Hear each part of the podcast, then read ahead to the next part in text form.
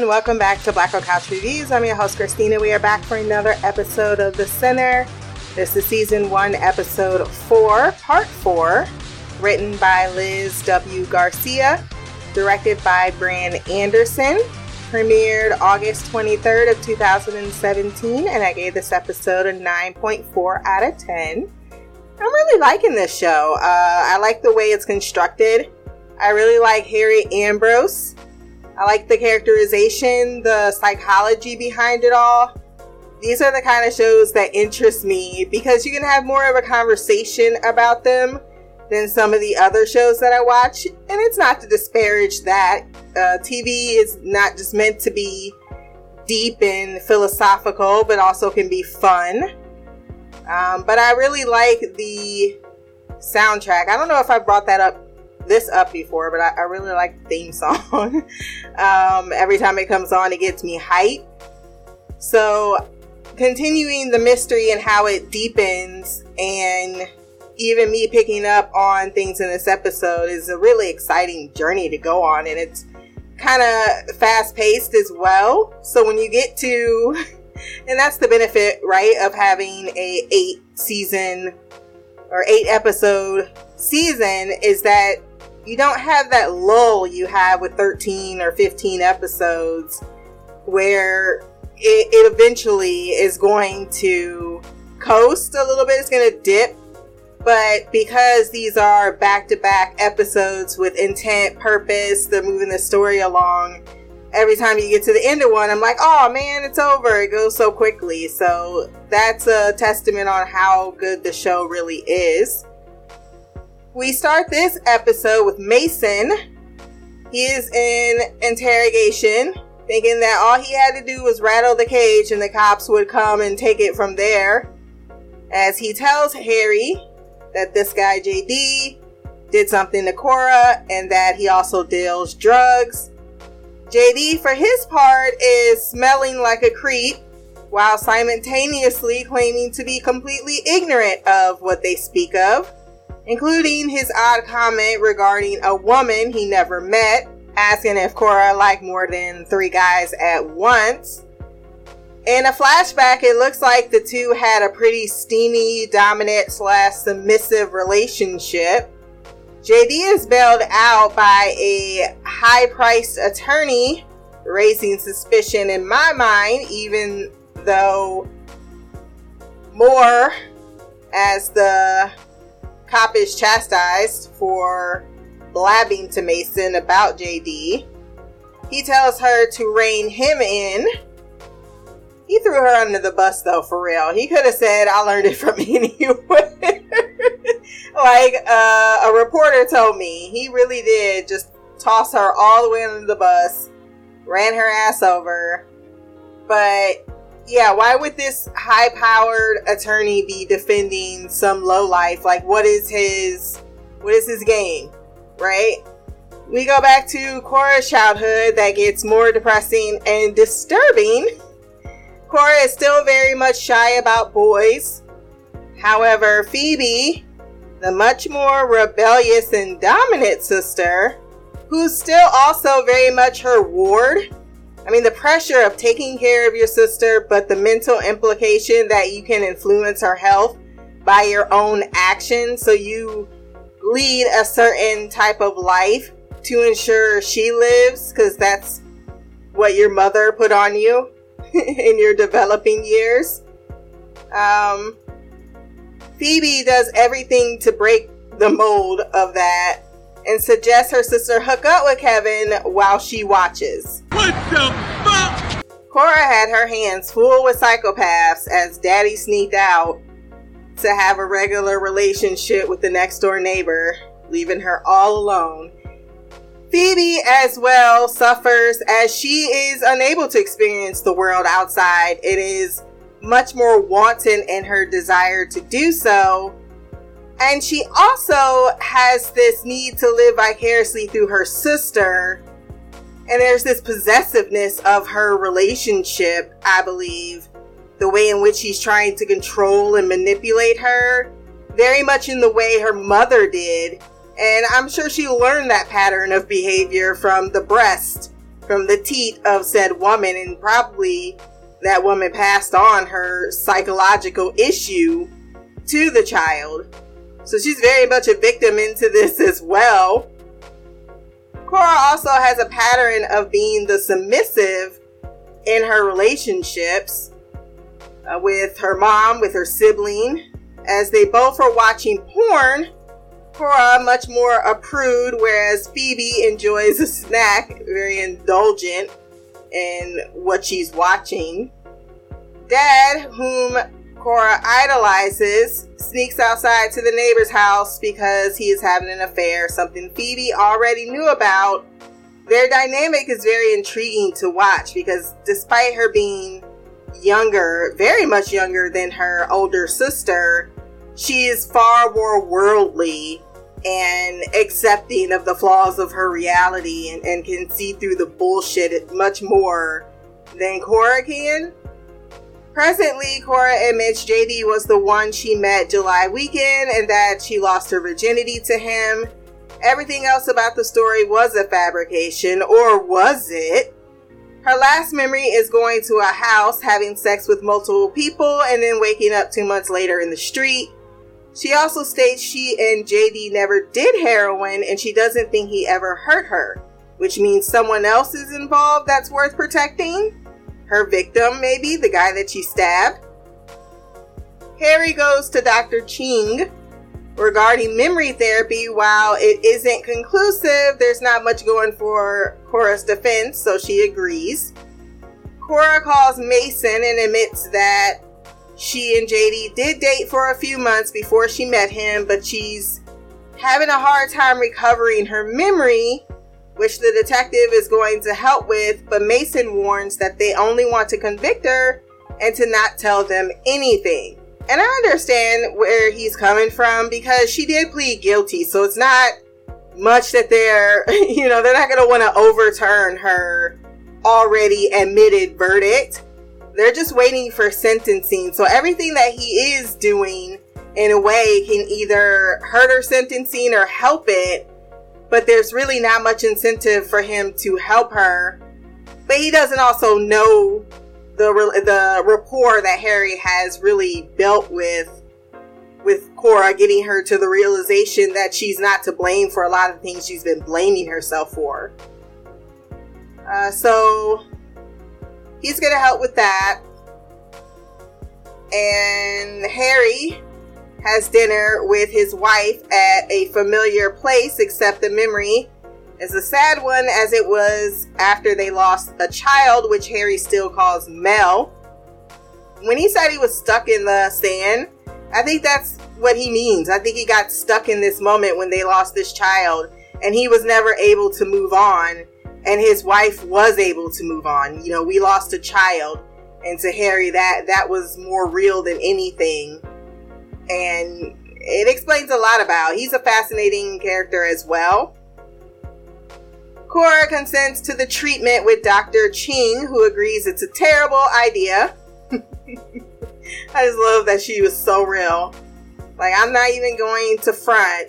This could be terrible for you. You could relapse into the trauma, but if you agree to it, I'm going to help. I'm not sure I'd be prone to hypnosis, but I want someone to try and record it. She recalls seeing a water tower and being stuck in the mud. We see that Maddie, who I believe is um, Phoebe, her sister, because of the way their conversations go, it doesn't make sense that this would be an ex of JD's, even though there's something about Maddie that's involved in all this don't know what it is, but we see her with her sister screaming, like, I don't feel good. Help me. She doesn't understand this memory. Um, but that's later on. When she is told initially, after she's stuck and she's scared, Ching leads her to something more pleasurable, find that type of moment, and it's when she's kissing JD, who tastes of gasoline.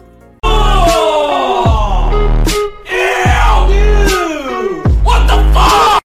Knowing he was siphoning off gasoline does not make that any more disgusting. Another piece slots into the puzzle as she brings Maddie to everyone's attention. JD's ex. They both have a plan she is unaware of, but is given uh, drugs and accepts it. She then flashes back to when she was a kid waiting for the bus, but it left her behind.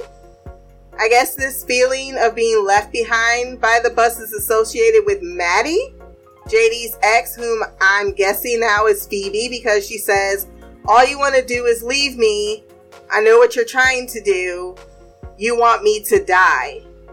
Plus, why would she have all this repressed emotion for an ex of JD's? That didn't make a whole lot of sense. When did they have this close relationship where these types of emotions? I think she's um, she's mixing up the memories because they said the memories can be somewhat reliable, but they can also be jumbled. Anywho, JD was siphoning off gas, as I mentioned earlier, but she didn't know where they were going. Cora admits she hates her, Maddie, and wants to drown her, break her into pieces. Daddy, chill. When she asks her why, it's because she won't let her go. So from what I can gather, me being a detective as well, is Ambrose. Putting these pieces together, I'm guessing the plan was JD and and uh, Phoebe were gonna go party after this. She took drugs. She's with JD because she said they dated for a few months. So this is probably months into their relationship I'm guessing maybe her and JD were gonna leave because she says, or yeah, she says, I know what you're trying to do. You're trying to leave me. And then you have Phoebe getting into the car. She didn't want to go. And she decided to go. And this somehow leads to her death. But the parents said that Phoebe died at home. She died of her disease, right? But then didn't homegirl Cora say that don't trust everything my parents say? But then she believed what her parents thought about her those two months. Harry presents his maybe case to Dan, but Dan needs more before he will get involved and start hiking in the woods where the place where Cora recalled going to with the water tower Mason is stalking JD. Crazy motherfucker named Joe. He goes out to buy some blow, posing as a friend of JD's from the girlfriend, but is found out, however, he recorded the interaction. There is a blonde girl in the home as well. They seem to linger on her. I'm not sure who that is. Dan and Harry interview a woman that used to house both JD and Maddie. The woman had a relationship with Maddie, wasn't intentional, but they got close. When she told her JD stole some things of hers, she panicked, told her not to confront him about it, and then two, two weeks later, she disappeared. And when she says disappeared, I mean she didn't take no mu- she didn't take her shit everything. She was just gone. And this happened to be the weekend of current events. Make a U turn. Let's keep our enemies guessing. Cora, clearly bullied into it when she is a child in the flashback, asks to see Kevin's penis. I mean, Kevin was what, 16, 7? They don't make it clear how old Cora is. I'm going to say 15. They're still both teenagers. But is clearly uncomfortable regarding sex. However, she pretends for her sister's sake, allowing her to basically hijack her existence so that she can live through her and she's not essentially allowed to be herself. And this is a lot of repression consistently in her life. Mason meets with the cop to get her to arrest JD. I forgot her name, and his girlfriend, but she tells him he's a user, has always been, and we find out he had sex with her. They did not give us a timeline, but I'm gonna guess it was after he found out after his wifey was in jail is when they had it wasn't an affair it was i bang well it is still an affair because they're still married and he very much still wants his relationship i banged you because you liked me and that's how you I, I can get information from you it's fucked up is what it is but that shows how ride or die he is for his girl that is for dang sure Harry wants to sit in on Cora's next session, though Dr. Ching once again doesn't recommend it. She's like, You do not need to be polite. She is concerned he will use, Cora is concerned he will use things against her, as Mason brought up.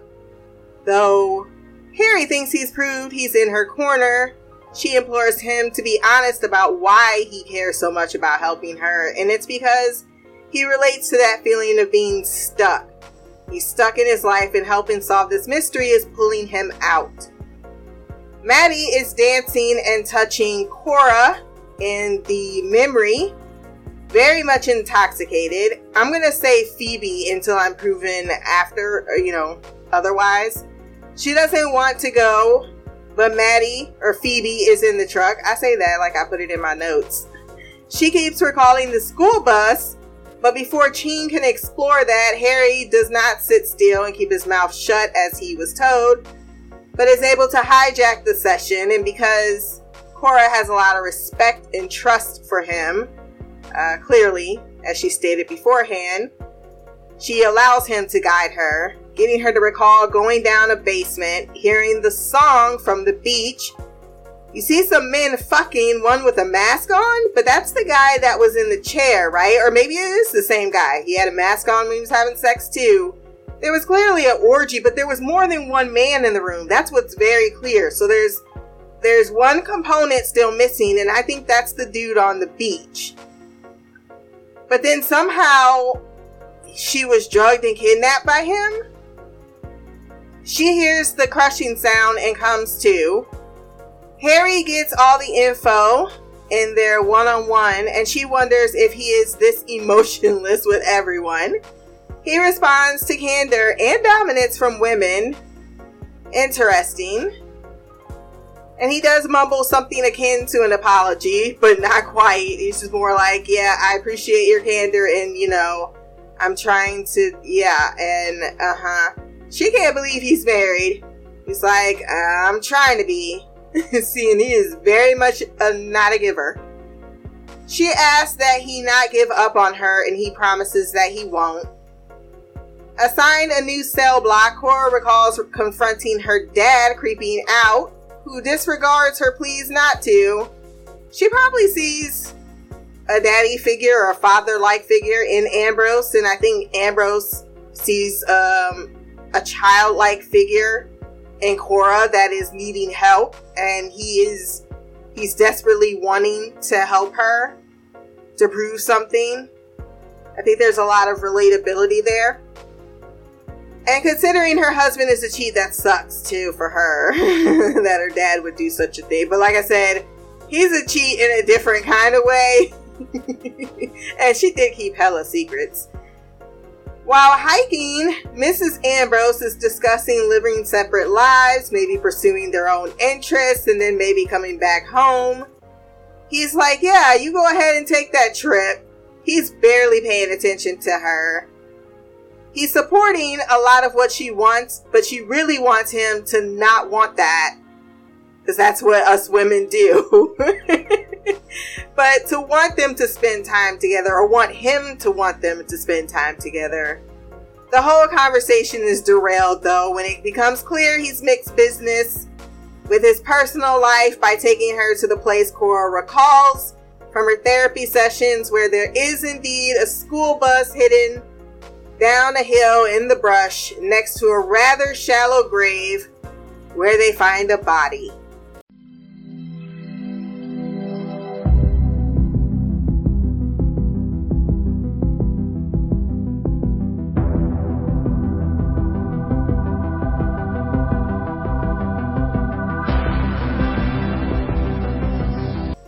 This, unfortunately, is good and bad because it proves something happened that weekend that Cora is recalling But it also looks like she killed a second person because in her therapy notes, it's clear she, and she admitted she hated this person. They're gonna think she's Maddie and they're going to think that she murdered her and this is the second crime they've uncovered the media is going to be all over this so now harry's battle is going to be even harder uphill to prove that something was done to her versus she did something and maybe she came up with this story to try to disassociate herself with the, the crimes that she committed that's uh, to be a hard thing to prove Harry, dang it. but I think that with this memory recall that that things are going to start to I mean the DNA test they're going to have to do that, right? That's going to prove my theory one way or another. And I think once you start getting to the parents, that's where he needs to revisit. And I think that's where Ching wants to go as well. Like, let's go back to your childhood because there's something really important there that's going to transition this from Maddie, which did something happen to her clearly, and with JD, maybe he's responsible for that particular crime. And this other separate thing is just another bad thing that happened in this guy's radar. But very interesting stuff. If you want to send feedback for the next episode, blackoutcouch at gmail.com. You could also leave a comment below on this podcast. My social media will be there as well. Remember to like, share, subscribe. Until next time, peace, hair grease, and blacker magic.